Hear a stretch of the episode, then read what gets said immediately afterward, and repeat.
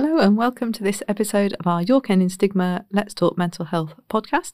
Here at Ending Stigma, we're all people with our own personal experiences of poor mental health, mental ill health, and we share in our experiences to help end the stigma, bust some myths, and challenge negative stereotypes that can often surround poor mental health. Um, today, this episode is part of a series we've been doing on mental health and employment, so mental health stigma in the workplace. We've covered all sorts of different topics, um, but today we're going to be talking about reasonable adjustments in the workplace. And today I'm joined by three of our volunteer York Ending Stigma champions. So I'm here with Emma. Hi. With Hazel. Hi. And with Lauren. Hello. And my name is also Emma, and I'm the coordinator for York Ending Stigma. So, before we get started on the subject of reasonable adjustments and what they are, how do we get them, do we need them, and all of this kind of demystifying of reasonable adjustments, uh, I think it'd be really helpful for our listeners if we each just give a little summary and background of our experience of living with poor mental health and our employment. Um, so, just to start us off, for me, I've had poor mental health since childhood. Um, yep, so since primary school age, so for a very long time. Um, I've also worked for most of my life, really. Um, I got a paper round when I was 13. And then I started working in a supermarket when I was 16 and still at school studying and, and going to university. Then after that, I had a series of graduate jobs in the engineering sector because um, that's what my degree was in. But since then, I've worked in higher education and in the voluntary sector, which is, is what I do now with this job at York Ending Stigma. Um, so, yeah, so I've kind of always worked, but always been quite unwell with my mental health. Um, so that's me. Um, Emma, how about you? Yet, um, I've suffered from when I was a child with my mental health. Um, went through quite a lot of trauma, and um, then when an abandonment. Um, tried going to uni- uh, to college. Sorry, when I was sixteen, and um, ended up leaving because I just couldn't cope with it all that was going on at the time. Um, so then I went into work full time, and it was in retail.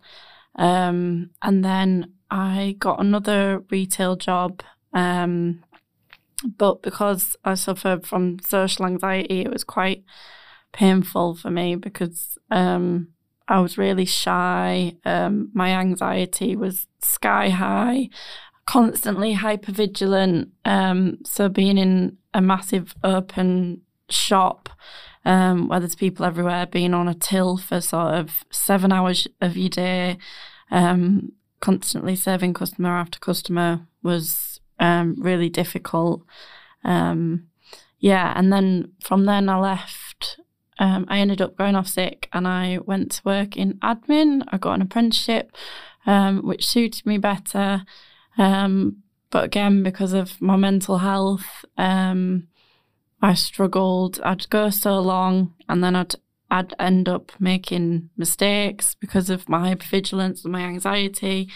Um, and then my boss would get annoyed at me because of my mistakes. Um, yeah, and then I'd end up going off sick again. Um, and then I was finally diagnosed with EUPD um, two years ago and complex PTSD.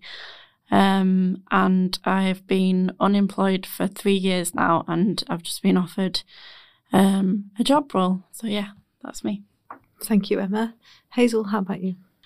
Um, I've had a quite a long and varied sort of experience as well. So I think I first started getting ill in my teen years. I'm not entirely sure when; it's a bit hazy. Um, I got first got, got what you call properly ill when I was about 19 and I was at university. I was studying neuroscience at the time and I'd planned to go on to do graduate medicine afterwards and become a doctor. I somehow managed to finish the degree. I did not manage to do graduate medicine because I got properly, properly ill. Um, uh, I went into teaching after a little bit after that. And then when that also fell apart, in part because I needed DBS checks, um, I went into joinery. And I've now not worked since the end of 2019 because essentially I got very ill in 2020 and I'm now at the point where I'm starting to look for work, but it's all a little bit. I'm having to be very careful. I'm having to work out very much what I need and what I don't need and how to not become ill again. yeah, thank you, Hazel. Lauren, how about you? Um, I've had some sort of mental health issues since I was about seven, like social anxiety, which went, well, I went undiagnosed till I was about 23, 24. Um, now I've got um, generalized anxiety disorder and complex PTSD and various other things. Um, I've had lots of casual temporary jobs. Um, got a degree in science and a master's in science as well. So I've worked most of my career in scientific and clinical trial sector. Um, fell out of love with that a couple of years ago because um, I had really some really bad experiences. Um, so at the moment I'm working in um, like, in working for a charity, which is I've had a really good experience in. Thank you, Lauren. I'm glad to hear that you are having a good experience in, with your current employer. That's good. Um, so I suppose for this episode and this topic, so reasonable adjustments, I think what could be really useful is for us just to define what reasonable adjustments is, what it means. Um, so had a little look on, obviously, we want some reputable sources rather than just what I think it is. Um, so I've had a look on the ACAS website. So, according to ACAS, a reasonable adjustment is a change that must be made to remove or reduce a disadvantage related to either an employee's disability when doing their job or a job applicant's disability when applying for a job. So reasonable adjustments, it's not just, you know, once we're in the workplace and, and working somewhere, it's also through the application stage. So it could be, so for example, if somebody needs an interpreter um, during job application stage or somebody possibly might be dyslexic or might struggle with reading. Sometimes in job applications, people are giving a, a task to complete or some kind of mathematical test or admin test or something like that. You know, a reasonable adjustment might be having a bit more time for that task or having somebody read out the instructions rather than the person having to read them. Obviously, it's all dependent on types of job. You know, we all need to be capable of doing the job that we're applying for. So a reasonable adjustment, it's not the same. Do, you know what I'm trying to say? It's not, it's not kind of forcing someone into a job that they're just never going to be able to do. It, it, that, that's not the case. So it's all about disability and disadvantage and putting people on an equal footing is my understanding. Um, and there's been some nods around the room, so that's encouraging. um, but really keen to hear from each of you what your understanding is of reasonable adjustments, what your experience. I mean, for me personally, I've always, I don't know how, I've always somehow managed to perform really well at work. So I've never really particularly felt the need to ask for a reasonable adjustment. My employers have never felt the need to suggest it. Um, although I would say with my current employer, I've been a lot more honest and open about the severity of my mental ill health and how how bad, for want of a better word, it can get at times. And I've had lots of positive and supportive conversations with my manager, and things have been put in place, which I guess technically I will probably be enlightened as to whether or not they are reasonable adjustments. But I do find the language, personally, even though I'm someone who lives with long term and, you know, fairly severe mental ill health, I just find the whole language, um, confusing to me. It's not clear. I don't really know whether I'm receiving reasonable adjustments or, or not. But I know that fortunately, some of you in this room, as we're recording this podcast, know more about this stuff, have applied for reasonable adjustments and have got them. So I think, Lauren, I think I'm, coming to you first because because you know about this stuff. Um, so yeah, I'm going to stop like wittering on and let you take charge. Apparently, I know about this.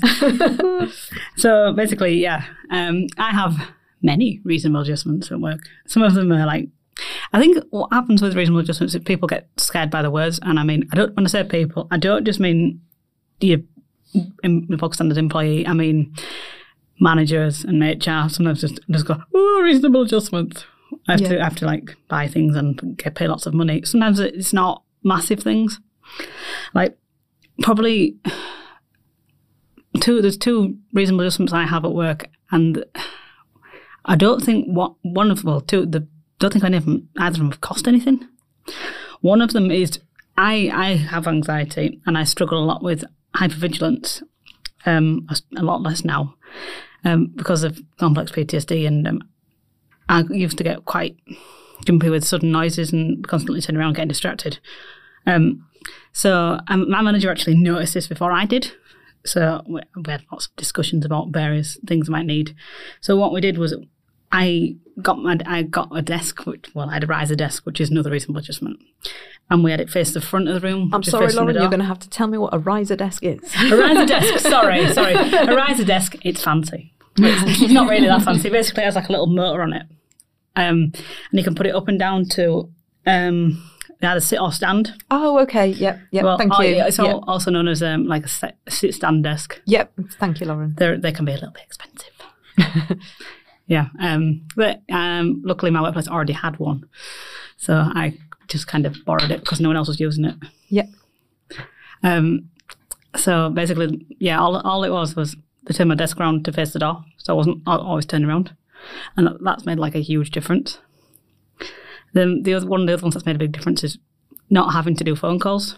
Um, like a little part of my job would be to make phone calls, um, but because it's so a such a little part of the job, and I can do the rest of like the rest of the work, like do workarounds up to it, and all of like, the people that need to know about that know about it, and basically I can do my job well enough without it. Then I'm allowed to just not do them because it just causes me so much stress, and I have to. I'm also autistic, which is not a mental health health condition, but it's helpful for this. Um, it causes me so much stress, and I have to mask my autism. I have to mask my anxiety, and it, it's not worth the stress. Um, I had a long, scary, quite scary conversation about this with my manager, and and it was yeah, we kind of came to the conclusion it was like it's not worth it. I can offer a lot more by not being forced to do that. I think the point of a reasonable adjustment is ju- just to make life easier. Yeah, and that's a really important point, Lauren, because it is about us being as well as possible in work, and as a consequence, a real positive consequence of that is doing our work as well as possible as well. You know, these aren't. But I, I it was interesting you mentioned really near the start, and I can imagine you know anybody listening, they're expensive, you know. But then you've said about just changing the orientation of your desk to to you know in terms of whether Yeah. the, the door is in front of you or behind you has made a massive Yeah. difference. I will say at this point, I am also well, invisibly slash physically disabled. Well, I have I have chronic illnesses, fibromyalgia. And that's why I have the riser desk and I have like a, a fancy chair, which was very expensive. And I think again, Lauren, really important point. So reasonable adjustments are for we can kind of, and particularly here in, in England, kind of separate physical health, mental health, and what do we mean when we're talking about health as a holistic thing. So reasonable adjustments cover physical health and mental health. So that's a really important point, Lauren. and I didn't feel until sort of like the last couple of years, I didn't realize like how much. This is going to sound really strange. I like kind of felt disabled by my mental health, by my, by my complex PTSD and anxiety, and it kind of hit me like sort of in the last year, and it was like, oh, okay, and I actually do need help, and it does take a while to come around to the idea. Again, Lauren, really important point there. And I can see some nods around the room. That kind of, you know, again, for me, it comes back to language. So I personally have never t- ticked the box on, um, you know, a job application form. Do you consider yourself to be disabled? For me, I'm in my 40s. I grew up in the 1980s. And, you know, things were, you know, in that kind of stigmatizing kind of culture and, you know, you know, that kind of shut up, put up, man up kind of mentality. And for me, because I'm, and, it, and it's this terrible, and I don't have this view anymore, but the terrible stigmatizing view that disability equates with wheelchair user. You know, these really, really outdated, stigmatizing. So I'd never tick the box. But boy, has my mental health seriously impacted a lot of my life in general, particularly employment. Whereas I just don't tick that box. And I think for me, what's been quite fascinating doing a little, this word's going to sound way too grand than it is, but a little bit of research, in inverted commas, for the podcast is actually there's no you don't need a formal diagnosis either to get reads. I've always thought, oh my goodness, if I ask for anything, I'm going to have to prove that I'm ill. And oh, and for me, I've I've not had the best of experiences with the NHS. I know some people have great experiences. I, I personally haven't. So the thought of then having to go and get a letter or something from my GP, I'm just like, oh, crikey, I'm just not even going there. Whereas actually, it would appear that things have moved on, thankfully, um, and that it is um, easier, perhaps. I don't know. Well, um, Oh, Lauren, let's, let's go straight back to you, Lauren, and then we will hear from Emma and Hazel. But Lauren, I that was a very kind of yeah. Come on. Uh, I think, I, well, again, this varies in the workplace. I didn't, in the pre- two previous workplaces, I didn't get the chance to get any reasonable adjustments. I think some of it is you have trouble if you're an agency staff.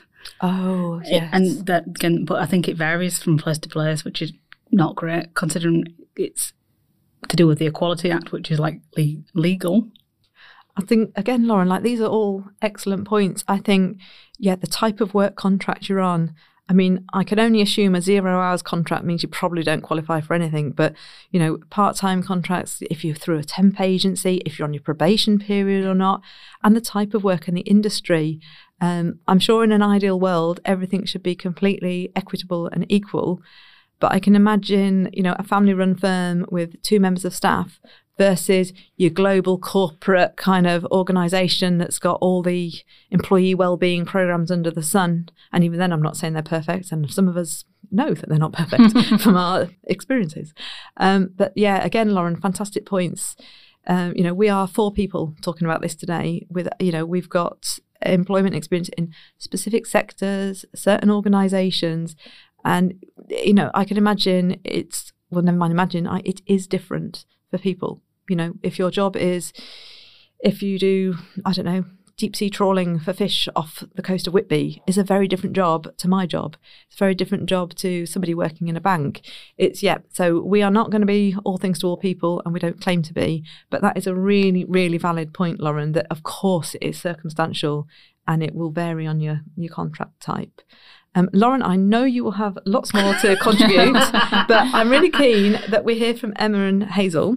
I don't know if either of you wants to chip in first. Have you ever had ex- reasonable adjustments? Ever asked for them? Didn't think you qualified? Uh, yeah, anything really. Um, I don't know which one of you wants to come in first.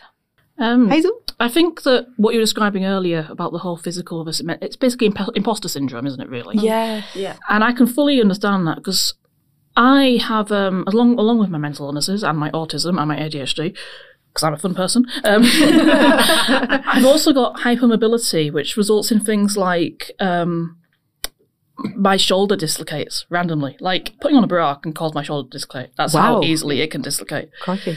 And I've also got POTS, which results in things like if I stand up too fast or if I lift something heavy, I will go not only dizzy but sort of lose my vision and sometimes pass out. Oh gosh, so is this a blood? Pre- I'm a bit ignorant to this. Is this a blood It's, pressure? it's, it's very complicated, but it's essentially yeah, it's to do with the way that the autonomic um, nervous system reacts to things, and it, it it presents as a cardiovascular thing, but it's actually a bit more complicated than that. okay, yeah, thanks, Hazel. Um, I won't get into the medical side of things, I've got to be careful what I ask. but um, so those technically, fully, completely, and utterly, definitely do defi- d- d- d- um, could be defined as disabilities. But if I'm perfectly honest, I think my psychosis actually affects my life more. yeah, yeah. So, personally, I definitely 100% see my mental illness as a disability, Yeah. but I can fully understand why people don't. Yeah. Reasonable adjustments wise, it's a long time since I've requested any for anything mental illness related. Um, once I entered construction, I pretty much stopped talking about mental illness at all because Yeah. no one knew what it was. No one understood it. We just got lots of messages of man up and stuff, essentially. Which, by the way, I don't agree with because it's sexist apart from anything else. Um, but, um, so last time I got reasonable adjust, adjust, adjust last time I got reasonable adjustments for my mental illness was probably back when I was still working within teaching. Um, well, actually, no, I wasn't even a teacher at the time. I was still a classroom assistant. Once I became a teacher, I got so scared that if they discovered I had psychosis, it would be a safeguarding issue and they'd fire me.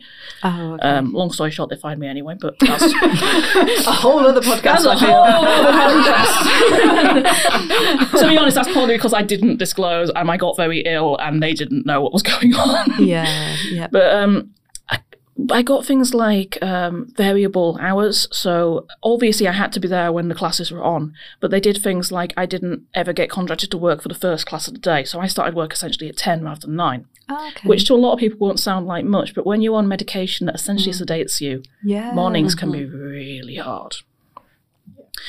Um, they also allowed me to have time off for appointments, so psychiatrist appointments, doctor's appointments, psychologist appointments, therapy appointments, or millions of appointments, because a lot of appointments go on when you're mentally ill. Um, so I had quite a good experience when I was still in the education sector. In the construction sector, sector not so much. Um, Yeah. They didn't even, they weren't even that accommodating for my physical stuff, let alone my mental health, to be honest. But I think that's just part of how the construction sector is. I don't want to completely knock the construction sector. There's probably are brilliant employers out there, but I think Hazel, just to jump in on that, because again, this is a whole different podcast and subject, but there are certain industries to work in that have high rates of things like suicide attempts, deaths by suicide. Construction is one of those industri- industries. And, you know, my background was in engineering, but I did spend a year on construction sites as part of doing my um, qualifications to become a chartered engineer. And I do think, you know, this, this silence and not speaking up and not disclosing, of course, we need an appropriate reaction and people knowing what to do if we do disclose. But I strongly suspect that the kind of silence around it all is not helping um, with those, you know, statistics. But I think things have. It's been a long time since I worked on a construction site, so I think, and I would hope that today it's slightly better. But statistically, it's not. It wouldn't appear to be a great occupation for your mental health. Yeah, I'm going to do my autistic thing here and tell you the statistics. Go for it. Um, on average, within the construction industry, on every working day, there were two suicides. Wow. Which is a terrifyingly high number. I think it's one of the top. Don't, sounds really wrong. It's, I was going to say it's one of the top sectors for suicide, but that sounds like I'm sort of congratulating it, and I'm not. I'm really not.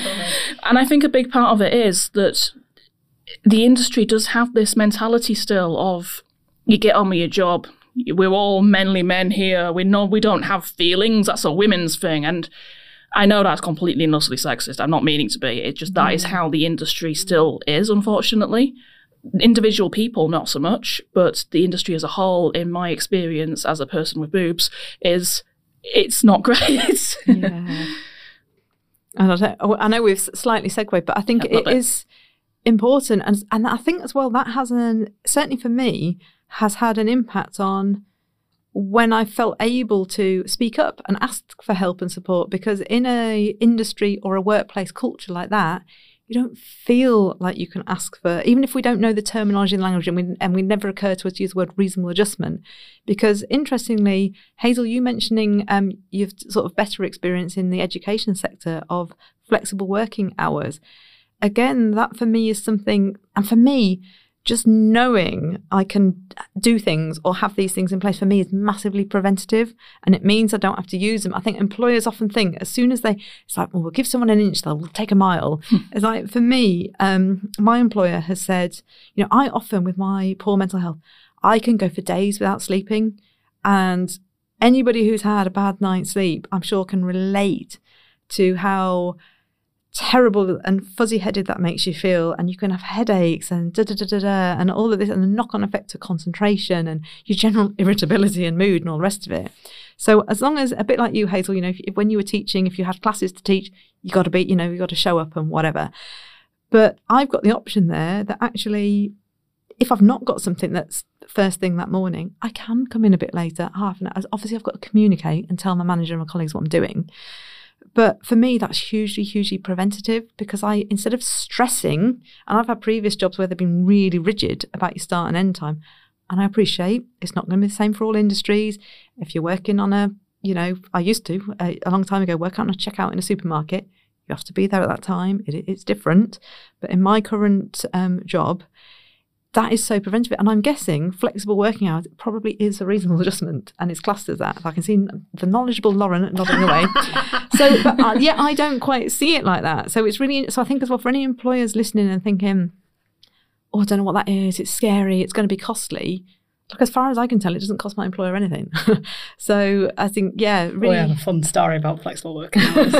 oh dear. I mean, I could join that as well, to be perfectly honest. so I discovered there were rules. I think I think communication's a big part of things. Certainly for me in my current workplace, is letting people know. And you know, we can't have people offers. You know, our employers are responsible for us and our welfare. You know, that are, you know, um, policies and procedures. There is HR, and as much as we can kind of like them, not like them, or whatever.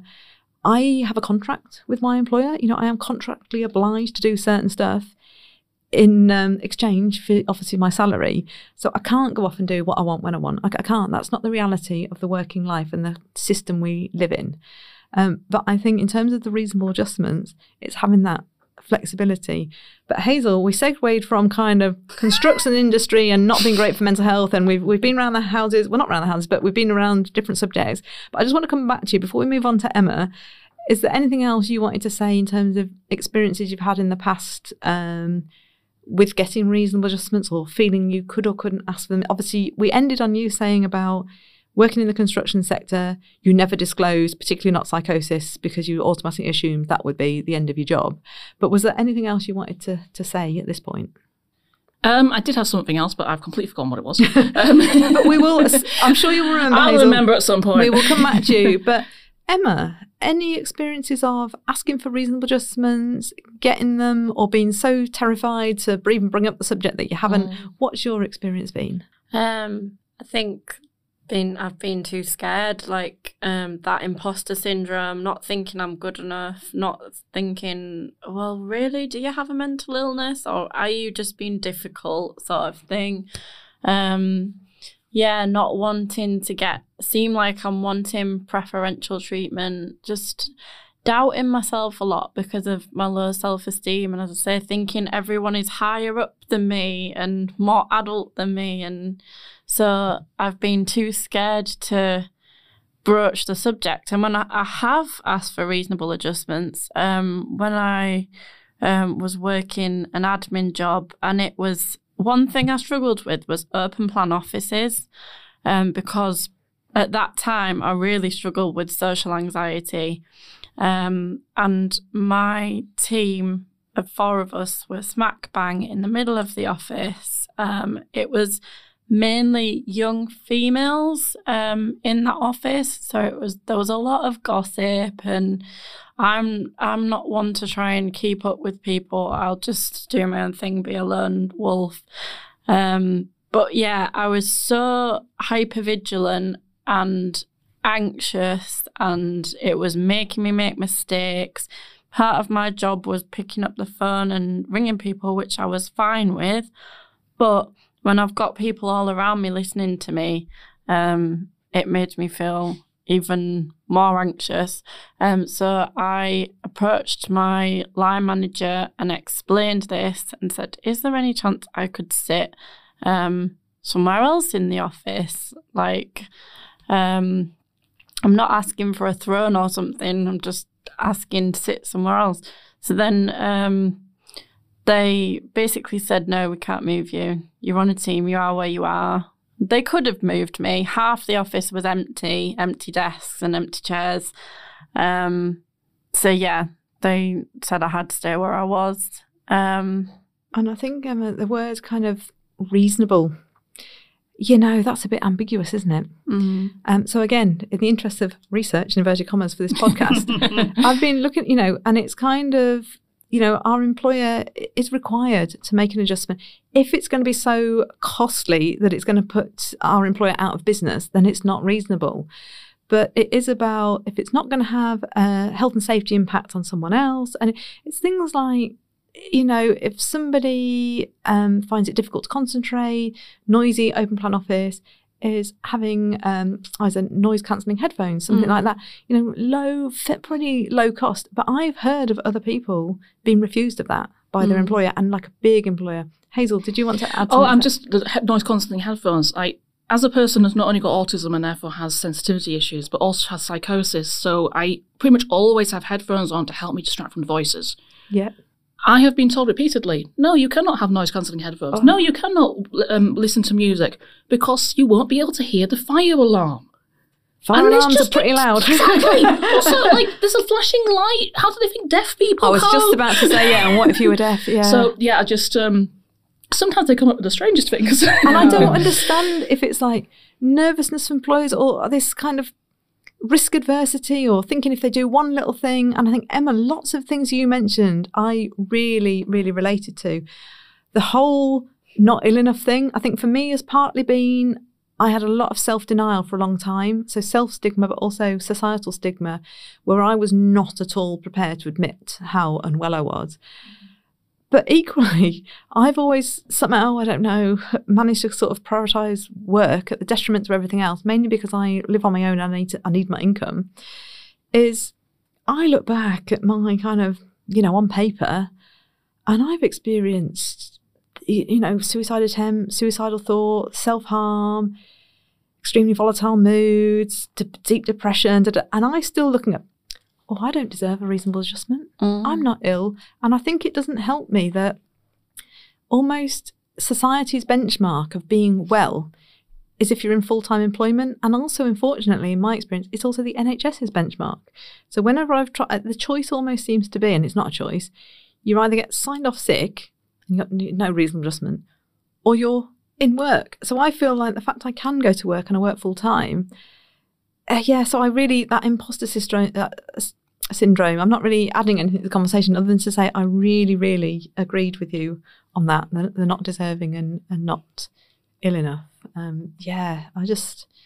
Yeah. And then when you do have the courage to speak up and ask and they turn you down, it's even more of a knock and it has the knock on effect for future jobs. Um, and I've had people like managers say to me before, you leave your problems at the door. Um, Yeah. and then you take it as a character defect, like, and a failure on your part that you you're not like everyone else who can co- seem to compartmentalize things and, um, yeah, and it's tough. It's really tough. Yeah, and I think as well, it's kind of, you know, I've been a manager. I've always been mentally unwell.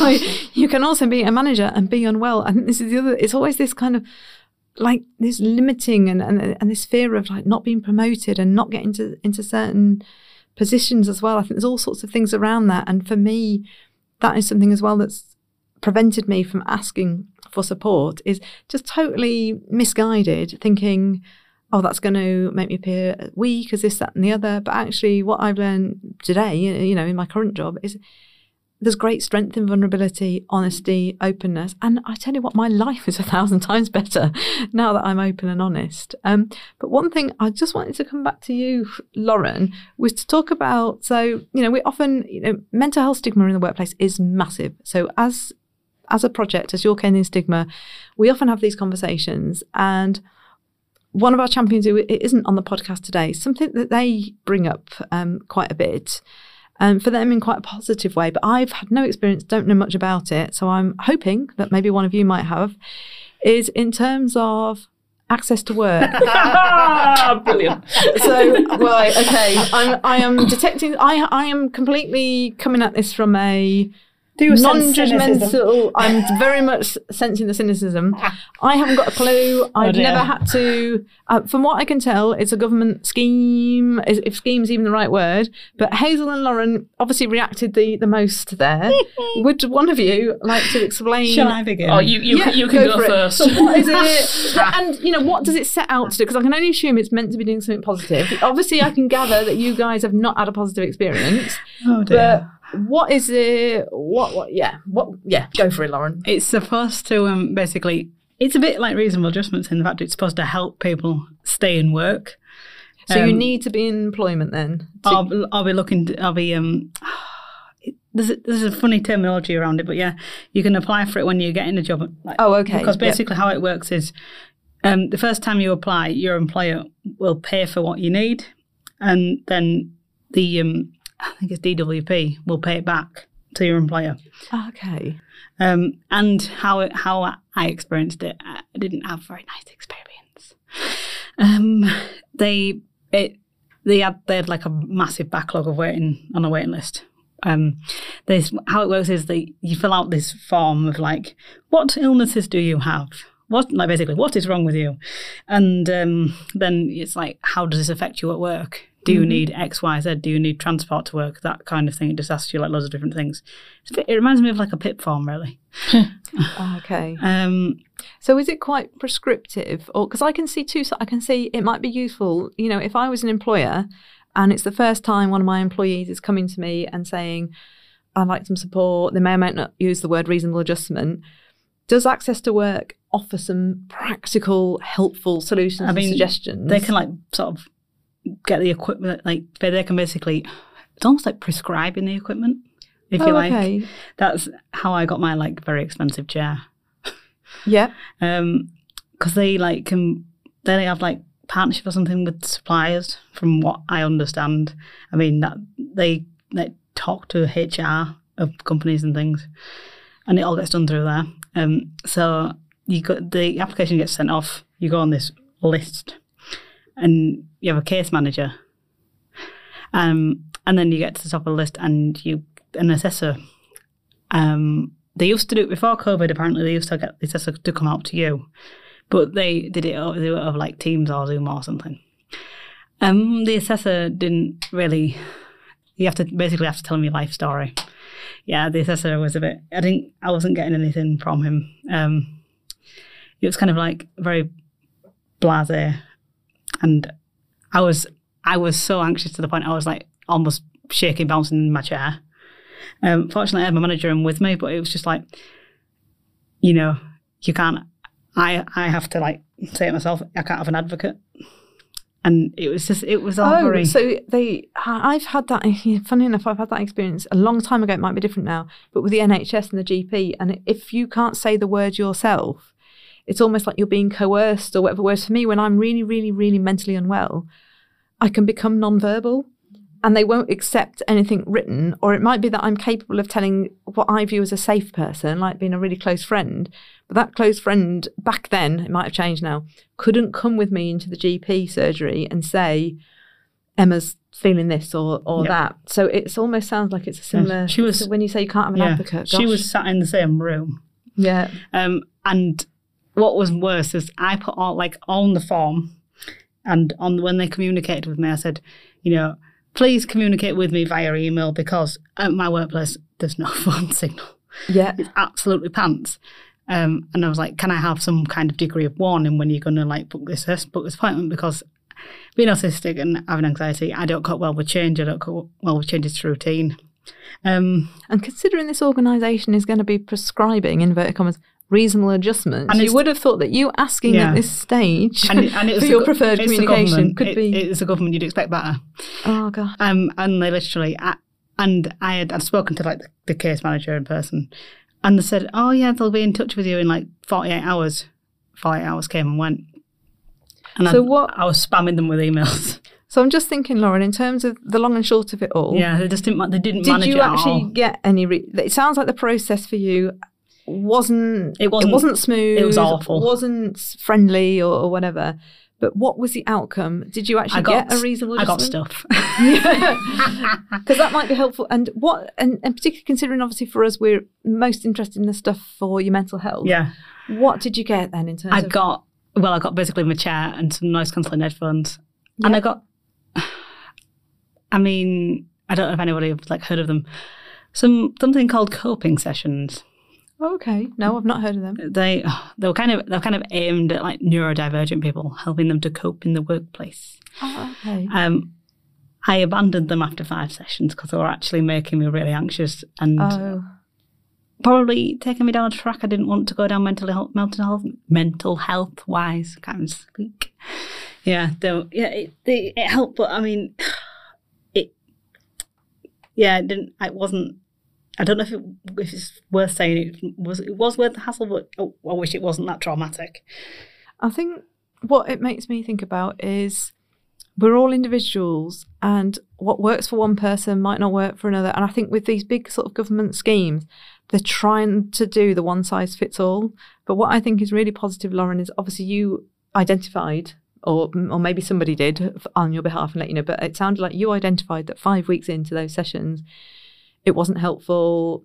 Um, you've decided to stop. My only kind of response to that, I suppose, would be with employers is this kind of dreaded term of non compliance. So if you're offered a reasonable adjustment from the DWP and then you turn around and say, um, actually, it's not helpful for me, I do find it's really complex and there can be more stigma. But I think what would probably be helpful is Hazel, you also seem to react quite strongly to the mention of access to work.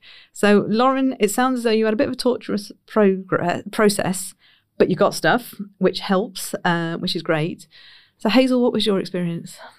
Uh, well, access to work was sold to me as a sort of advocacy advocacy service who would speak to like HR and stuff on my behalf and make had those hard conversations for me. It ended up I was completely missold. That is not Oh. what it is. um, I never actually got all the way through the process with them because it just became too traumatic and I got ill. Um, but anyway, um, so my caseworker fully admitted quite early on that they had never worked with anyone with psychosis before and had Ah. absolutely no idea what to do with me. they offered me quite badly by saying something along the lines of, "I thought you people didn't work." So that oh wasn't my gosh. that wasn't Yeah. great. Um, I don't know if they're more set up for, I don't know, more well-known illnesses or Sounds like it. I'm not really sure what their training involves, but basically, they'd never. This particular person never worked with someone psych- with psychosis before, and just didn't know what to do with me. Um, so yeah, I didn't get all the way through. Um, I and I'm reluctant to ever go back to them. What I'm currently using is something called Access to Inclusion, which is a year-long program, and you get a caseworker, a key worker, not caseworker, a key worker, Yeah. who basically will help you will work with you for a year. And to be honest i'm still not having great success with that either. Yeah. but i'm having a lot more success with that than i did with access to work. With access to work it was all very formal. It was very corporate speak. If you didn't know the lingo it was very hard to get whereas with access to inclusion my key worker seems a little bit more willing to take what I say on a board. She still makes her own assumptions, quite often oh, wrong, and gosh. sometimes it takes a little bit of needling to get her onto the right track. But she's willing to willing to listen, which access to work just seemingly weren't. So Yeah. there were just a lot of assumptions. They didn't know how to work with psychosis, and personally, they didn't get to the end of the process. So I don't know what would have happened.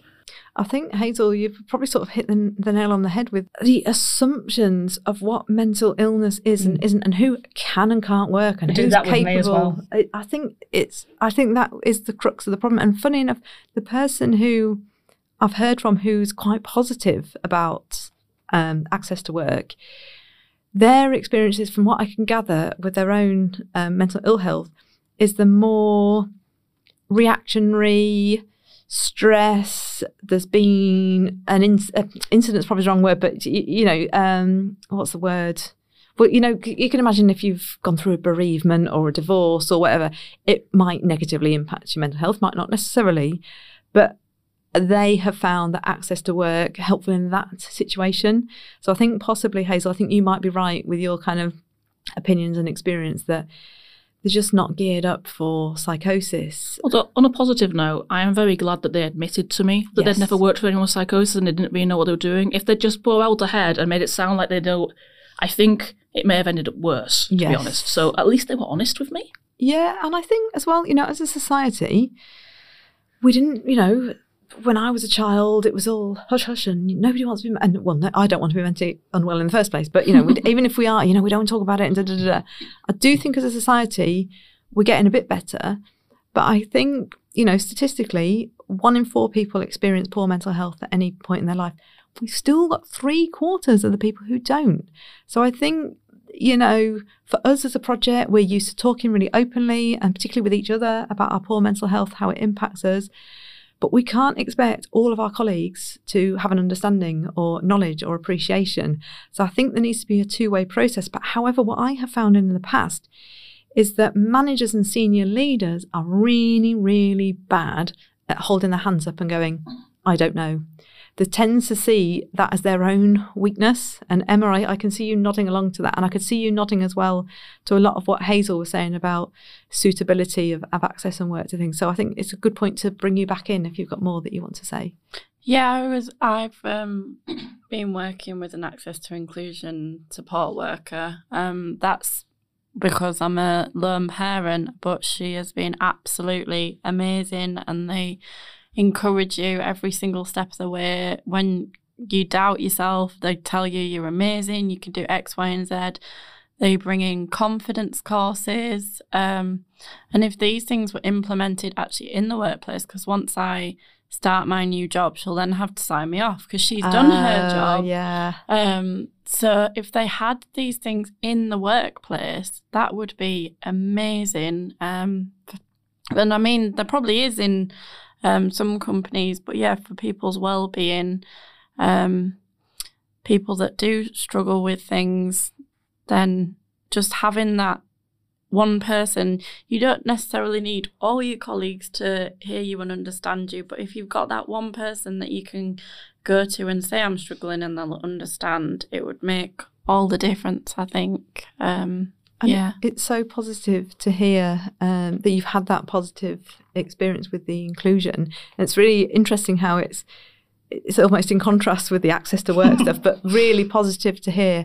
And, you know, we're recording this in 2022 and our podcast episodes, you know, they go out when they go out and people can listen, um, you know, for years to come or whatever. So as we record, um, there is um, a local organisation in York, um, St Nick's, who do a Thriving at Work program completely free. You, I believe you do have to be in employment to access it, but it sounds like a similar-ish thing. You know, mm. people feel free to you know search on the internet, ring them up, whatever. I, I, I'm not you know an advert for them. I've not used them, but I've heard positive things, um, and it sounds like perhaps if that stops for you, Emma, it could potentially be something. Mm. Um, but just you saying about stopping things, again, um, with my experience in the workplace, I've asked at the time, not knowing it was reasonable adjustments or whatever, asked for support. And then, of course, the support kicks in, doesn't it? And starts to work a bit and you start feeling a bit better. And then I've actually gone to my manager. Oh, I feel all right now.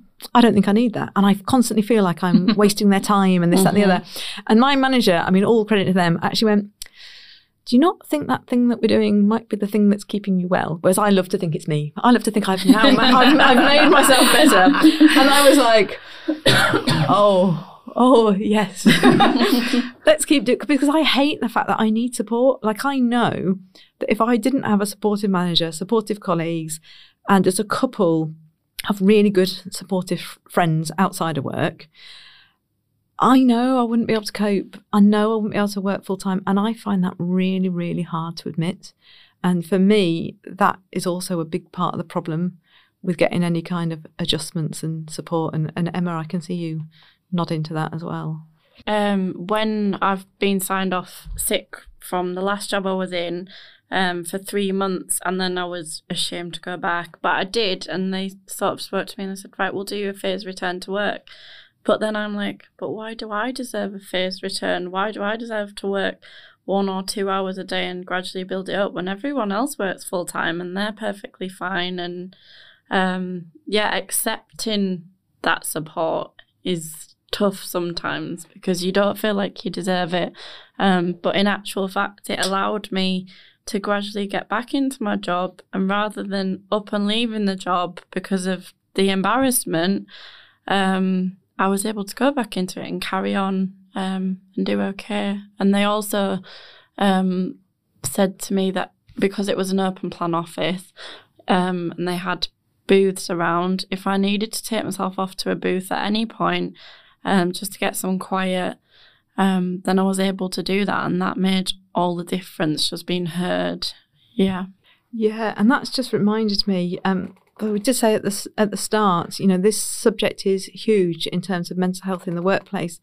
We have got a podcast episode specifically on what keeps us well at work. So we are talking today about reasonable adjustments and, and how you can poten- potentially, Lauren, potentially get support through access to work and kind of some of the legal requirements and, and not.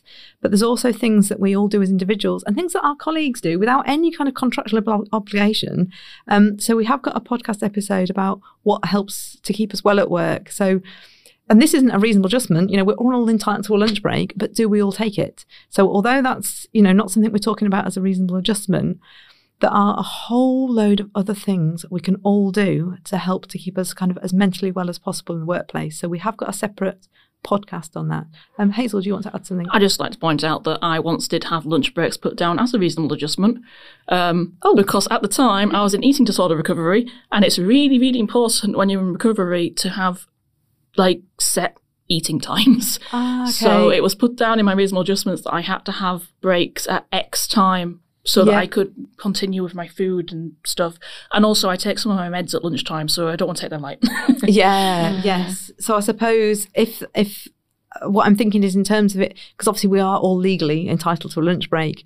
I'm guessing, and but correct me if I'm wrong, in terms of that, you know, if if it was your, you know, a lot of employers have I've worked in places where you've had to take your lunch between one and two or between 12 and two and you know you choose when you have your half an hour mm. or your hour or whatever you're contractually obliged to have or you know but i suspect then hazel for you was that because you needed a different lunchtime or? Oh no, it's because um, at the time Because presumably where- legally you did have a lunch break. Oh well, well, to be fair, I have worked in construction for ten years, and sometimes you don't get it. But anyway, um, legally you're meant to. Um, no, it was um, at the time the place I was working. Essentially, because of the nature of the work, 'cause we were working with concrete, you could only, you could only take your lunch break once you know you finished Oh, the yeah. job because you can't like leave the concrete like halfway through the job. yeah, yeah. So it was written into my thing that if it got to the time that I had to have the lunch break, someone else would come and relieve me. Oh, okay. Yeah. Um, it was a bit awkward at first because people were like, "Why are they getting special treatment?" Oh, but yeah. eventually that died down and everyone just accepted it. But Yeah. yeah. it was written in that I had to have breaks at specific times and I couldn't move it because of whatever job I happened to be doing at that time. Yeah, and I do think what what you said about people eventually accepting stuff. It's really interesting what the culture, and I've tried this like with different jobs because again, you know, I've in the past been a workaholic, this, and it's like it is a choice. Workplace culture can be what it is, and we feel this immense pressure to go with the crowd.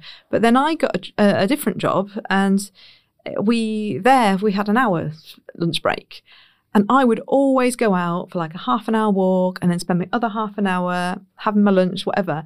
And I used to, at the same time every day, go for that half an hour walk because I always did it from day one. And everybody else just ate their lunch at the desk, whatever, muffle them.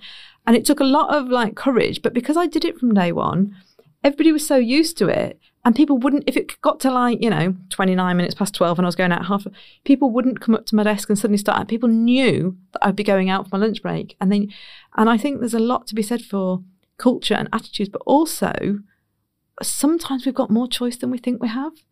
You know, I've had days where I've not drunk enough water at work or I've not, it's my personal choice.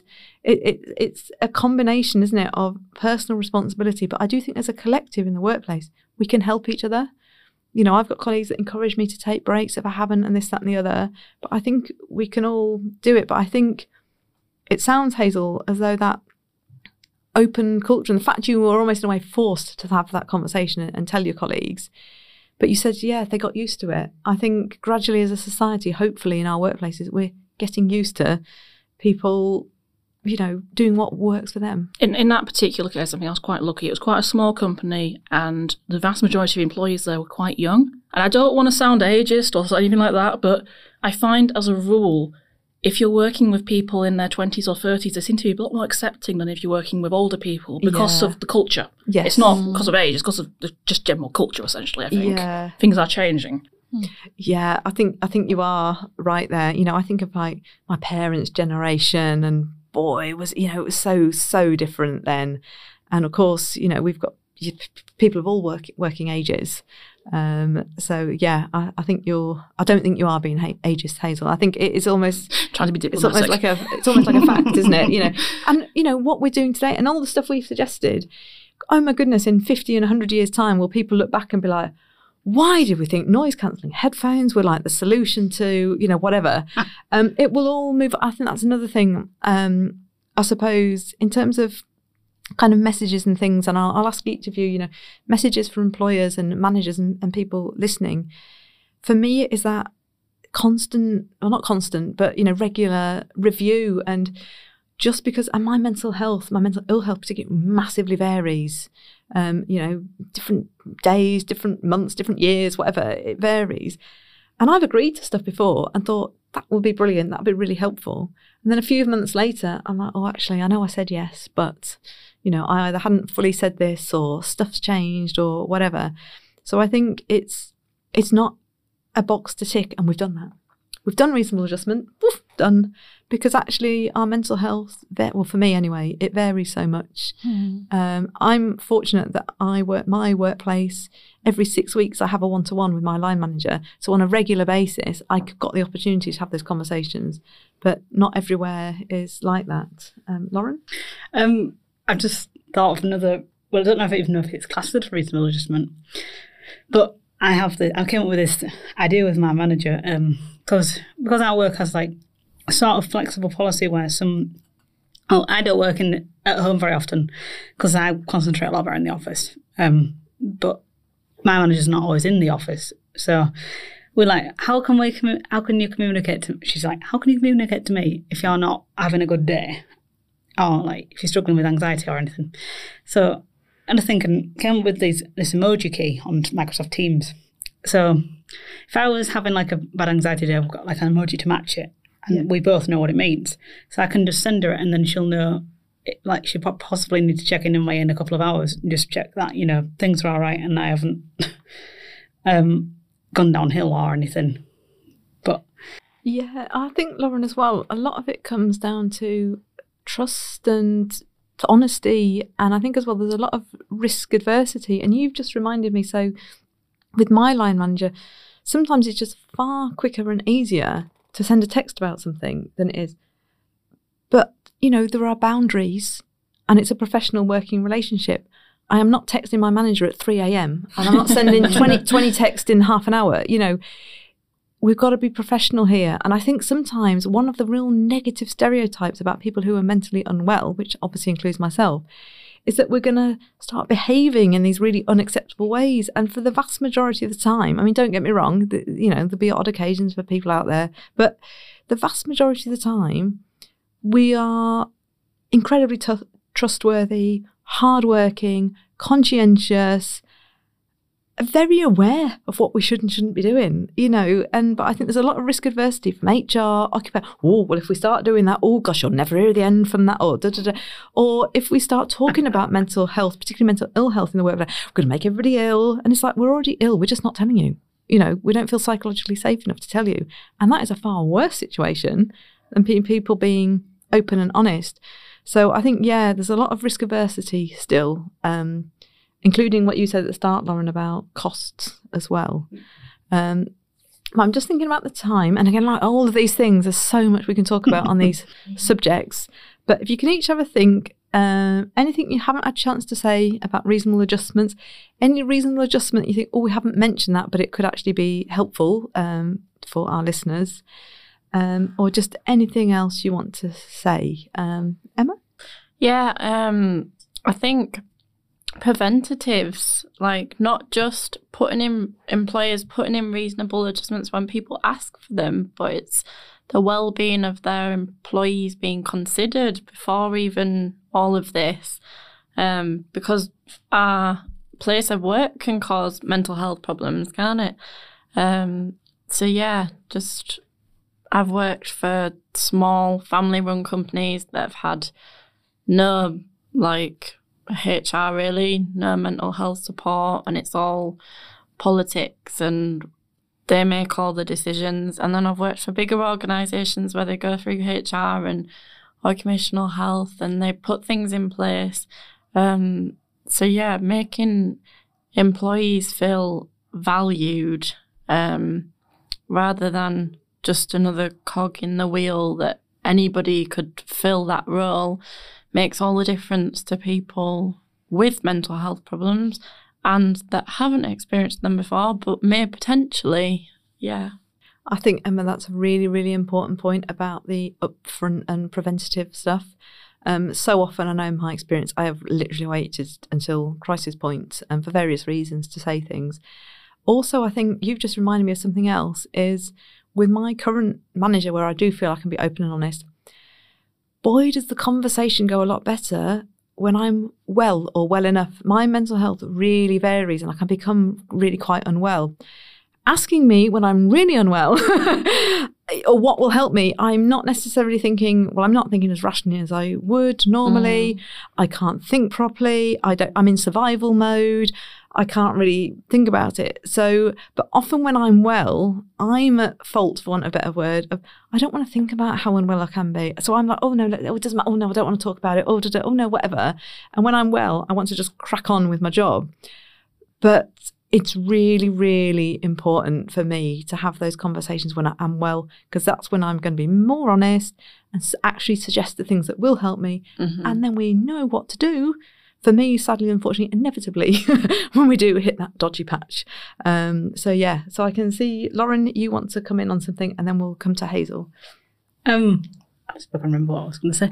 Um, yeah, I think it's um, important to remember to treat people as individuals Yeah. and not like assume just because X person with for anxiety, for example, um, has this adjustment in place means all all people with anxiety will will need that same adjustment, or even if it'll work, because not the same adjustment won't work for everybody. Mm-hmm. And I think really importantly with that as well, it's not a failure. Yep. If an adjustment doesn't work for you for whatever reason, and again, I think managers, managers who want to just fix people, Yep. it is not a personal failure on either side. If a manager suggests something it doesn't quite work out, it, it- we can get into this blame culture, which is really, really unhelpful. It doesn't Yeah. help anyone. Equally, um, you know, I can. eh, This is a whole other podcast. We haven't got time. I cannot do right. Mindfulness and meditation is just never going to be Oh. my thing. But that doesn't mean I'm a failure at Mhm. mental health self care. It's just not my thing. But equally, stuff that I do won't necessarily work for you, Lauren, or, or whatever. Hmm. So I think you're spot on with it. It's being individual, and you know we've got to put our. And we're all humans. We've all got egos. We have. You know we can't eradicate that. Try and put our egos and personal agendas Yeah. aside, and Mhm. it's that collective goal. We want everybody to be as well as possible. We want everybody to be in work as well as possible, and that's when we can start to have positive conversations. But when it Yeah. becomes about failing and non-compliance, it, oh, it all goes horribly wrong. But that's a whole different podcast. but I Hazel, think- uh, I oh, think, go on, Lauren. I'll just, I'll just, then- I'll just finish Yep. on this one. Yeah. I think best thing my manager's ever done was just like we've had that open conversation, and she's just like listened to what I have to say before, um, and like and like like heard what I've got to say because listening here is two different things. yeah. Um, before she's like tried like acted on it or, and she hasn't tried to like fix me because basically I'm not gonna be magically cured Yeah. because that um yeah I'm on that bit like I haven't found the cure yet. And equally, just on the listening and, and, and managers, because it can, and you weren't doing this, this at all, Lauren, but it can be easy to like bash managers, blame managers. We're not doing that at all. Equally, I've had to listen. When I'm really unwell, I can struggle to listen. I can struggle to take advice on board. I see it as a personal attack. And my managers had to, like, in a real calm and rational way, saying, I'm not judging you, Emma. I'm not this. I'm trying to help you. You need to listen as well. Mm. And it is a two sided thing. I'm guilty of that. As Whereas well. it can be very us and them. But what I would say to employers, managers listening is we need that compassion in two way. When we're unwell, it is an illness for me. You know, with this, and I know, you know, there's various theories as to whether it's an illness, a social, or whatever. But all I know is when I'm struggling, let's say, with my mental health, I can't help it. I'm not thinking the way I normally would. I do need some, you know, it's not an excuse for anything. But I do need some kind of compassion and understanding. Like, I'm not doing it on purpose. Yeah, I think. Yeah. And we can work on managing our reactions so we're not just reacting like that and we take time think things through. Um, but yeah, it's Easier said than done. Yeah, it is. It is. I've been very guilty of the odd little tantrum. um, but yeah, um, Hazel, because we are like we can, I could I can talk for England as we all know. But Hazel, anything you've not had a chance to say? So here's the thing with me. All the adjustments in the world when I am ill are not going to help. Yeah. Because I'm essentially not in this reality. Mm. I'll be hearing things that aren't there. I'll be seeing things that aren't there. I'll probably think someone's after me. I'll think there's tracking devices in my body. Sometimes I think I've got magical powers. That's nothing is going to help. So for me, it is all about prevention. It is all about minimizing the triggers, minimizing the stress, because when it comes down to it, my illness is quite often triggered by stress, which really inconvenient. yeah, So for me, when I am ill, ill, I'm not going to be at work. I'm just not. So part of what for me would be really helpful is just people understanding of that and not lose my job when I try to come back, which has happened multiple times. And just, I don't always know what I need. And I fully understand the manager probably doesn't also always know what I need. It's quite obvious what you need to do for someone if they've got a broken leg. It's not so obvious what to do with someone when they're seeing things. Um, yeah, so I totally get that. So I think it's an awful lot of it is just it is open communication and it's everyone's willingness to under- try to understand the other person's point of view. And for me, it is completely and utterly just preventative stuff because once I'm ill, other than hospital, not which is going to help. And Hazel, that is such such an important point. And I think as well, none of us want to be ill. You know, regardless of severity, I think prevention for all of us is by far the better thing. Something else that I would say, Hazel, is from what I know, you know, you've been volunteering with us for, for quite a long time. I can't remember the exact time now, but well over a year, a long time. You have got so many skills, knowledge, such a valuable person who would be excellent for an employer. And it just is so, so frustrating and in a way upsetting that mental illness and particularly the stigmas around it and the unwillingness for employers to find out more and put in those reasonable adjustments and not all employers but and what you said about statistics something like is it only 8% of people? In paid employment In you know paid with psychosis with psychosis psychosis. Well i think my final message to employers is missing out. You're missing out on dedicated talented really really good quality employees you know. So i would say be open minded have those conversations engage with us as York Ending Stigma. One thing i will say again we record these podcasts at different times of the year so it's not happened yet but i think by the time people are listening to this so in november 2022 um, so we're recording this in september who knows when it'll be released um, we are launching a York Ending Stigma employer framework and as part of that, we have got suggestions from our own experiences as to what is helpful in the workplace, what isn't. We're going to be having a self assessment tool. So, as an employer, whatever size you are, whether you're two people running your own cafe, whether you're a massive business in York with thousands of employees, we're not giving you a badge or a sticker and we don't want to know your results. We want you to be honest, which is why it's a self assessment. And we want you to be honest. You don't need to disclose the score or the result or whatever to us. And it's all about reducing mental health stigma in the workplace. We want York and beyond, people can use our tools wherever, but we are York based to be a happy and healthy place for us to work. And we believe here that eradicating mental health stigma will go a long way towards that. Um, so yeah, as usual, we're well out of time. Um, so unless anybody frantically waves at me with their burning thing they haven't said, um, then I think we will have to call call have to, have to it, that's how long it's been. catching it's catching Definitely catching. we'll bring this to a close. So I just want to say thank you so much to Emma, to Hazel, you. and to Lauren.